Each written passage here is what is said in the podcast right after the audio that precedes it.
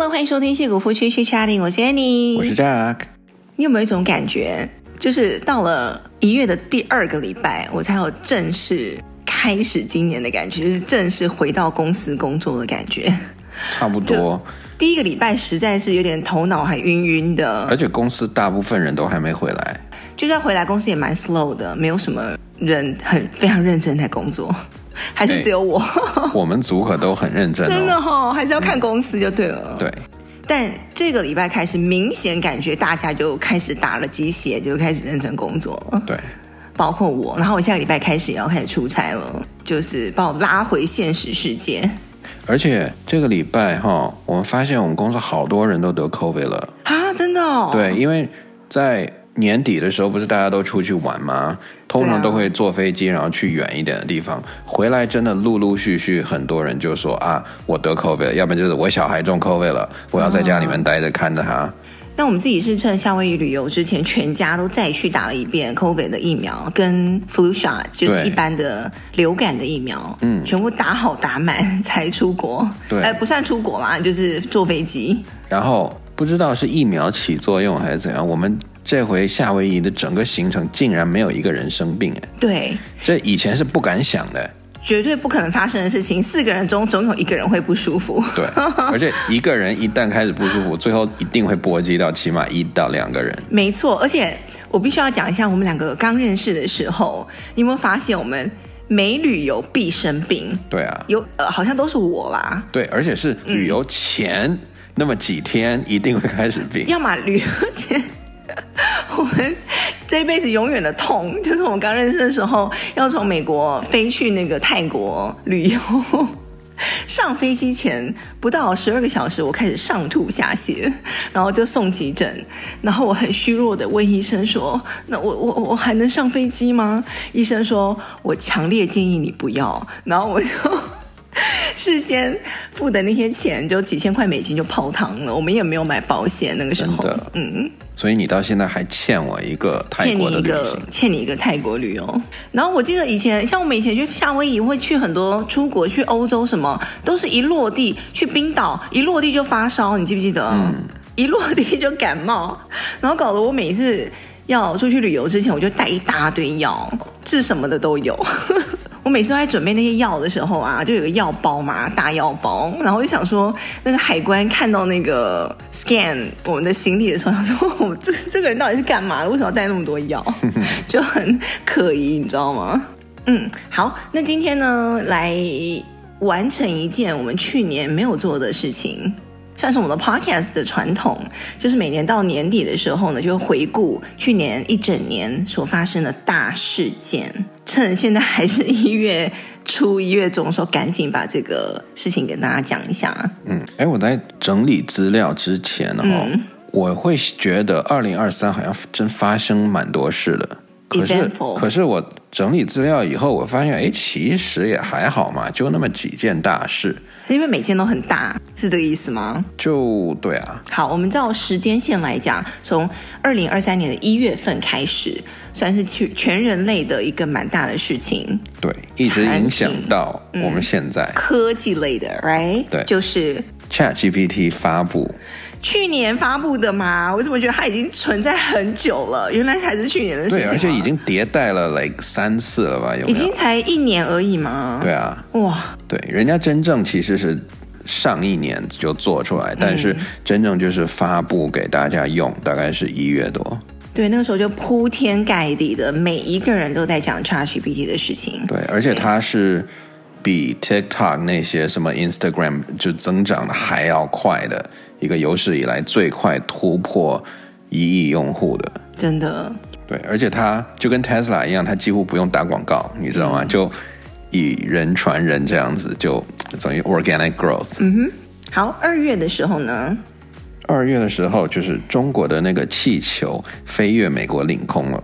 哎，那个东西我没有太 follow 哎，因为众说纷纭，就有人说啊，他绝对就是 spy 啊，间谍，对了，绝对就是阴谋，嗯。然后有的人就好像最后也没有发发现一些到底是什么东西？反正这这一定是两面的说法嘛。嗯、中国肯定咬死说这这就是个气象气球啊。然后最近不是又有了吗？最近不是又有了一个白色的？一直都有啊，哦，一直都有吗？一直都有啊。真的吗？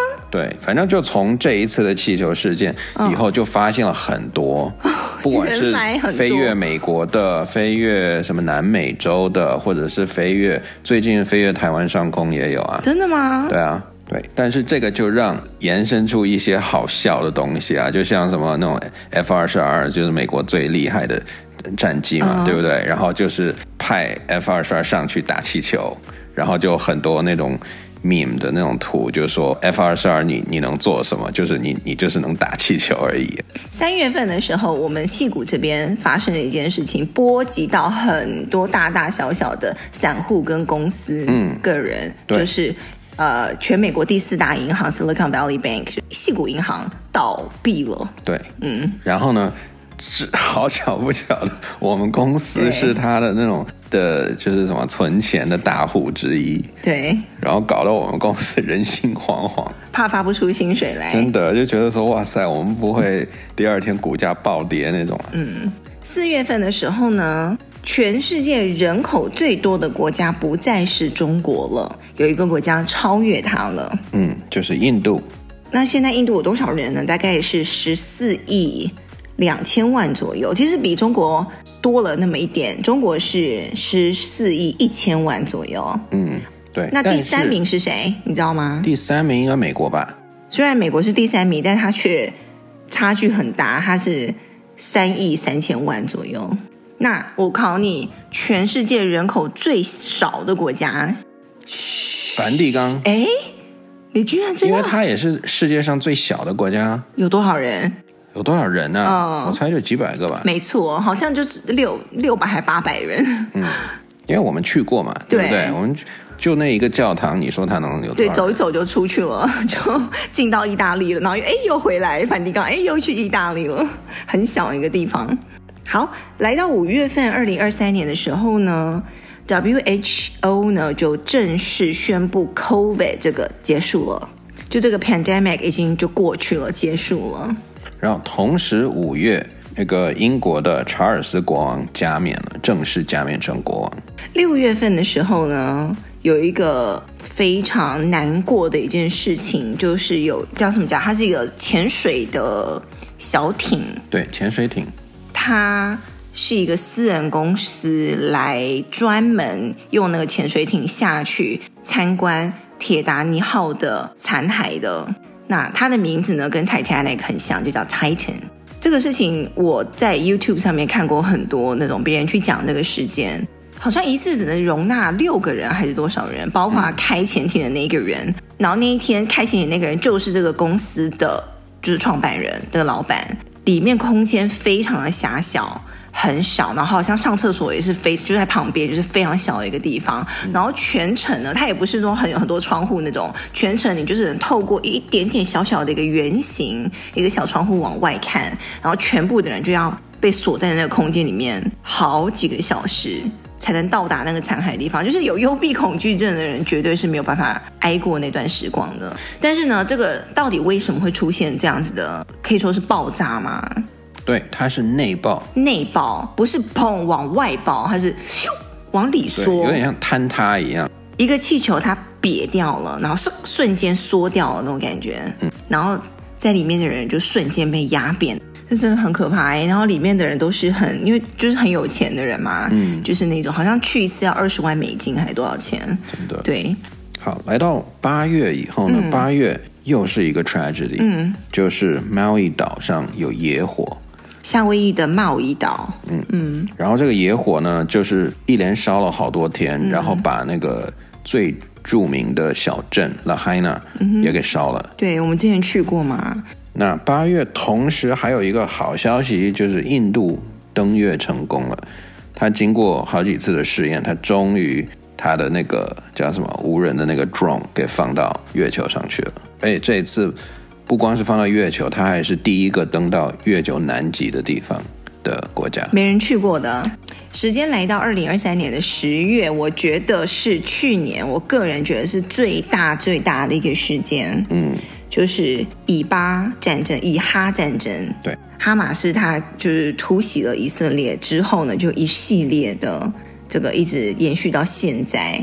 还没有停火的迹象，就是以色列跟哈马斯或是巴勒斯坦之间的战争还在持续当中。诶，那段时间发生的时候，一开始的时候我真的很就每天看那些新闻，我自己非常非常难受。对，对我们之前还做了一集 podcast，就是专门在讲的战争的事情，我们还讲到哭。嗯嗯。就透过这些事情，就是让我们自己就是觉得要真的要惜福啊！对我们现在的生活所处的环境，对我觉得天差地别。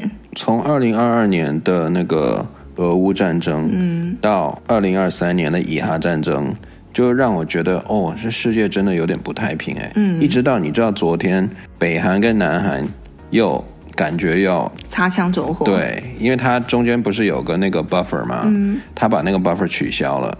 就他们那边有个很有名的那个北纬三十八度线，那个停火线嘛，嗯、就是以那个为分界点。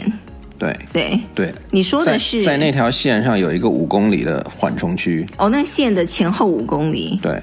哦。然后就意思就是说，你不可以在那边部署军队啊，你你 you know 就有一个 safety 那种 buffer 的一个 zone。嗯嗯、现在他们就把那个区给取消了，意思就是说，那在那边线还在，线还在，但就是说。哦意思就是说，你可以在那边部署了，或者我可以丢手榴弹，或者是丢炸弹过去了，了更容易擦枪走火，因为更近了，嗯、没有那个 buffer，一不一一不小心，可能就真的会打死人的。嗯嗯，所以感觉世界现在有好几个那种着火点，嗯，一触即发。好，十一月的时候，我们也专门讲了一集这个戏骨的宫斗剧，OpenAI 就是 ChatGPT 这个产品的公司呢，它的创办人之一。奥特曼先生 Sam Altman，他无预警的被他董事会给解雇了，然后呢，闪电解雇，闪电解雇，然后又闪电回归，闪电回归回宫。有兴趣的人可以去听听我们之前那一集。就是戏骨宫斗剧那一集，我觉得我们戏骨其中一个特色就是一切就是这么的无预警，一切就是这么闪电，对，来得快去得快。你不觉得现在感觉就被那个马斯克带起了一股这种疯疯疯癫癫？对，疯疯癫癫 就是我有钱我任性那种的。对对吧？尤其是马斯克，你知道吗？嗯、他现在超级就是放飞自我，放飞自我。就从买 Twitter，对不对？嗯、买了花了多少钱啊？几百亿去买了 Twitter，结果现在 Twitter 已经掉了百分之七十的那个 value 了。嗯、然后什么又放记者会上大放厥词，说叫他什么广告商去逼自己这样子。就完全不把金主放在眼里的一个姿态，就你爱爱投不投，我没有你的广告无所谓。对，然后他真的是超任性，马斯克。嗯，最近他又在唱衰特斯拉，他自己公司哎，他在那边说，呃，我不觉得 特斯拉 今后会好，怎么我们会有很多 challenge，然后我们什么那个经常他会说特特斯拉被 overvalued。他真的好妙哦，你觉得他是过分诚实还是？你知道有一种人，他会情不自禁的会把自己所想的给讲出来，或者是他的嘴巴比脑子快，他可能刹不住车，他可能就想着想着就讲出来了。你知道有这种人，或者是他看到一件事情，他忍不住，他一定要把这件事给 call 啊。比如说有一种人叫做 call a spade a spade，他看到一件事情，他就一定要讲。他没有办法。对，我觉得马斯克是属于这种人诶。对，你知道马斯克他本身他其实是有那个亚斯伯格的症对症状的，嗯，对，所以他本来就是所有的 reaction 跟别人就是会不一样，嗯哼，然后再加上他现在又这么有钱，那完全可以，you know，你能奈我何的样子嘛，对，对不对？就是让一个又爱又恨的一个人，嗯，可是我我我自己本身看他，我是觉得说。还蛮精彩的，就是世界上要有这这种人，真的才好玩，才精彩，你知道吗？才，就是一天到晚会有一些出其不意的举动。就是不管你同不同意他所说的，但起码他是一个敢、嗯、敢想敢做的人。对，这个、就是、敢讲，对，敢想敢做，已经让我很佩服了。是，而且我们这戏骨就看到很多那个 Cybertruck 嘛，我每次看到我就觉得这个东西它不属于地球。你不觉得它不应该出现在地球上吗？它应该出现在月球上或者是火星上。所以它叫 Cybertruck 嘛，就有点像 Cyberpunk 那种，就是未来世界的东西。哦、它太像未来或外太空的东西了。我现在每次看到它，我还是会嗯，就是愣一下，然后观察一下。不知道我们听众有没有买那个 Cybertruck 的人哈，就是可以我们跟我们分享一下你的经验是什么？你现在在路上看到什么车，你会哎，就是稍微再多看两眼吗？嗯，其实有都还好。对，哦，我现在就发现街上越来越多 Tesla，就已经多到以前是每个路口都能大概有一辆。到两辆，现在真的是我随随便便，我身边一定会起码有一两辆 Tesla。上一次我们不是在一个路口吗？就是有那个十字路口，我们在停红绿灯嘛，迎面而来那个对方那个路口那个红绿灯要过来的时候，四个车道来的全部是 Tesla。嗯，像我们不是住在学校附近嘛，然后就是上下课的时候，很多父母接小孩就都好多 Tesla。是，对，这边就非常非常多 Tesla。曾几何时，Tesla 刚出来的时候，比如说 Model S 啊，刚出来的时候，我真的是会多看它两眼。嗯，在。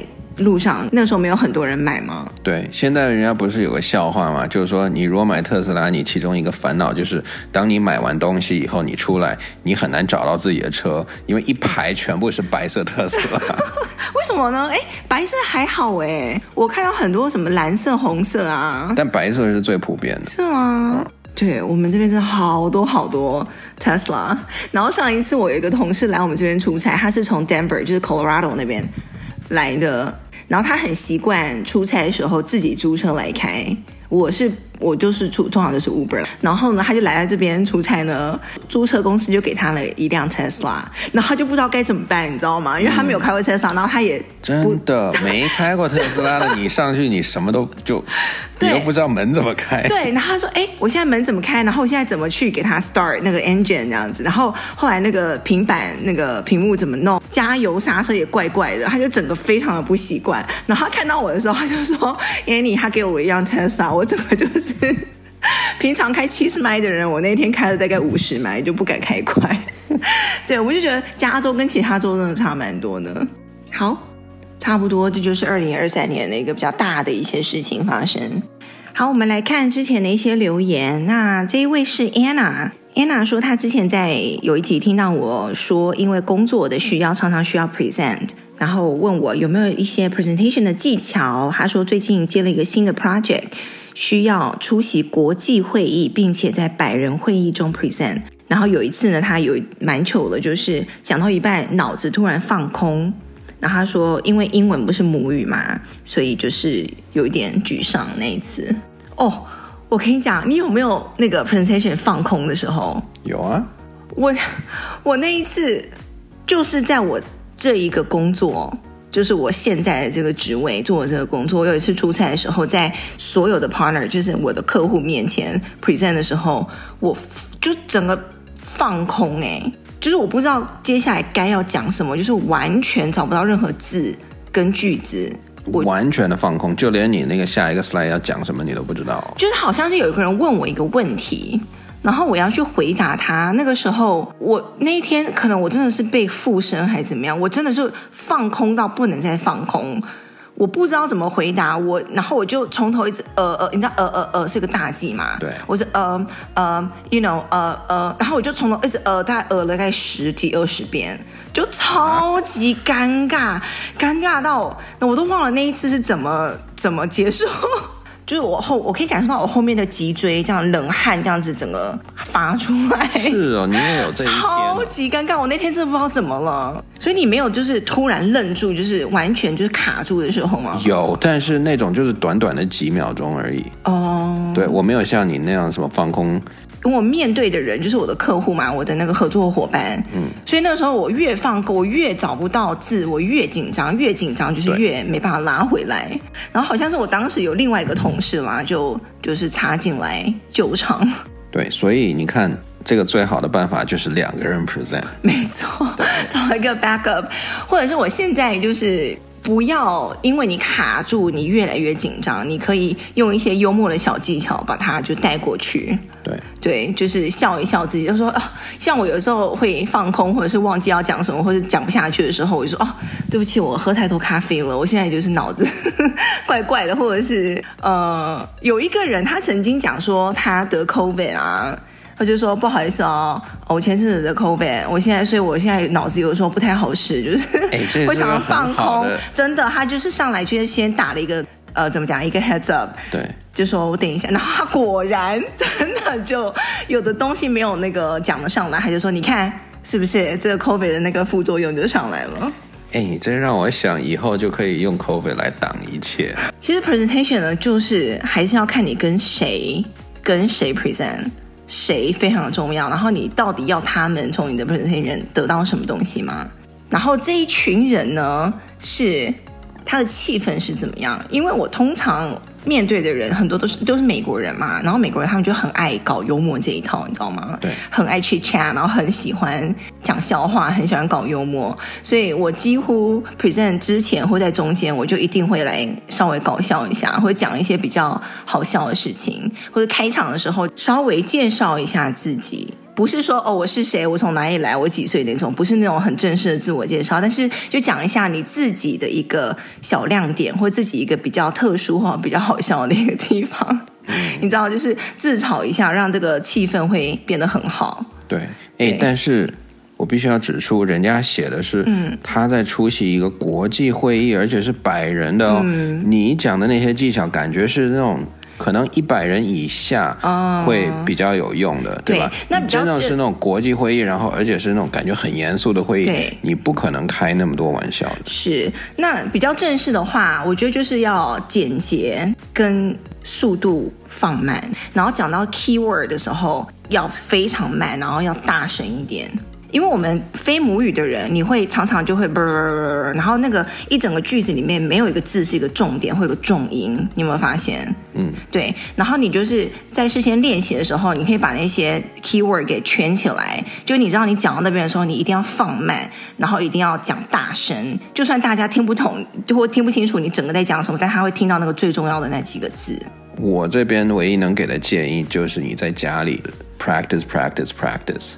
这个 practice 要你的 slide，你看着你的 slide 讲出来，嗯，你不能只是在头脑里面这样过，或者是小声的 whisper 这样子讲出来，那个是没有用的。你要直接就是假设你真的就是在跟几百人面前那样讲讲出来，大声的讲出来，对。然后甚至你找另外一个人，你找一个家人，你说来来，我给你 present，来一次，你走个过场，嗯。像我以前我有拉着我儿子嘛。我就说，有吗？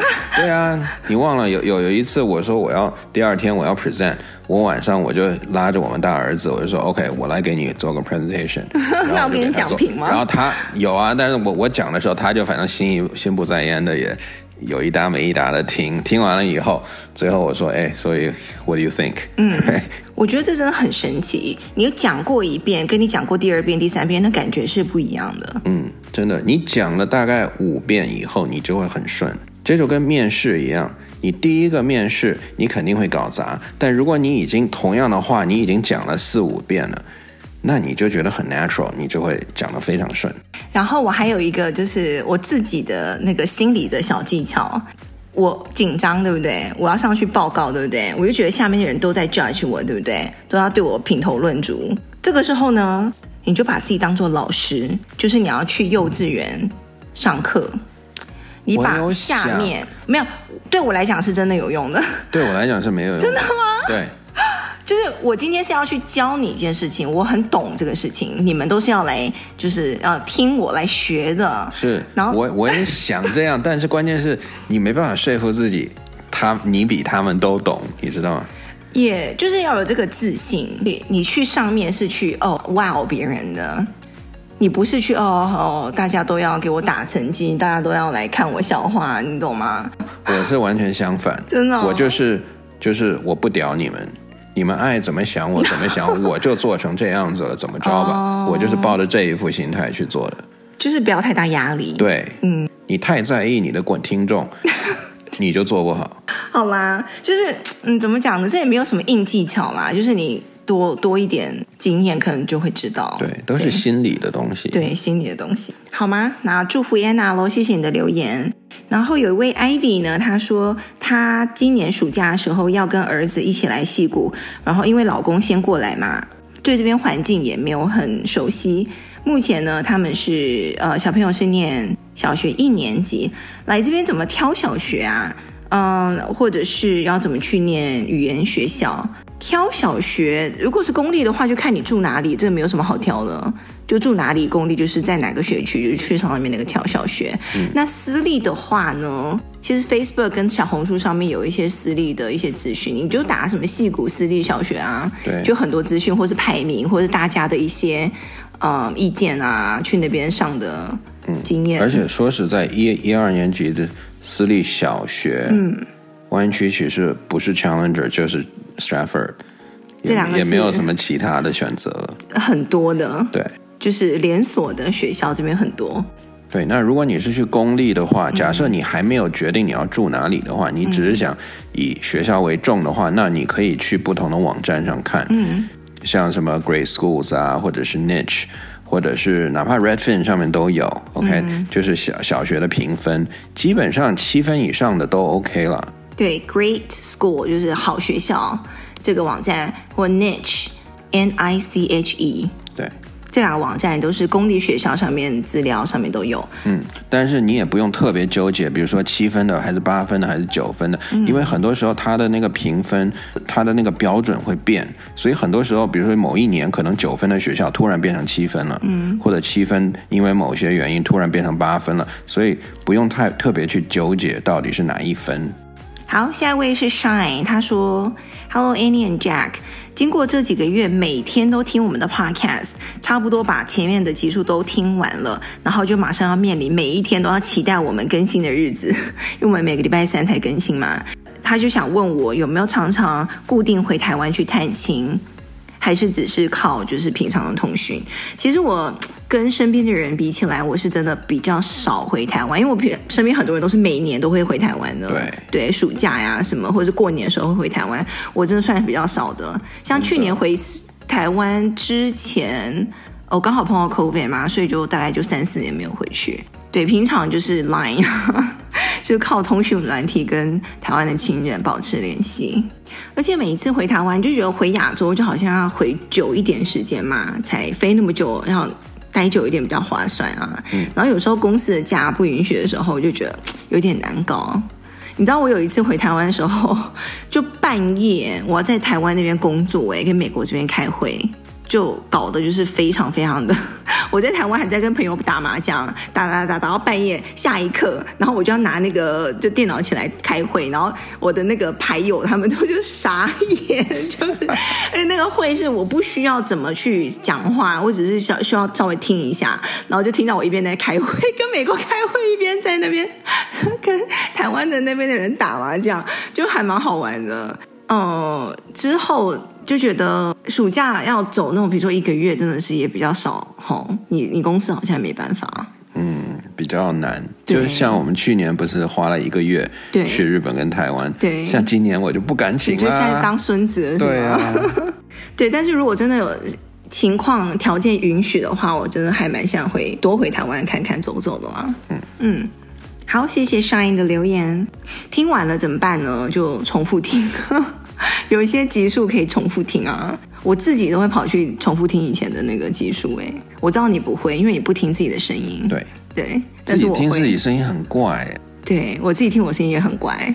好，然后 Apple Podcast 上面呢，有一位是赖平，他说：“Annie and Jack 你好，他想要问我有没有在美国做什么医美保养？呃，他在人在东岸。”然后回亚洲的机会也很少，所以没有什么相关的资源在美国。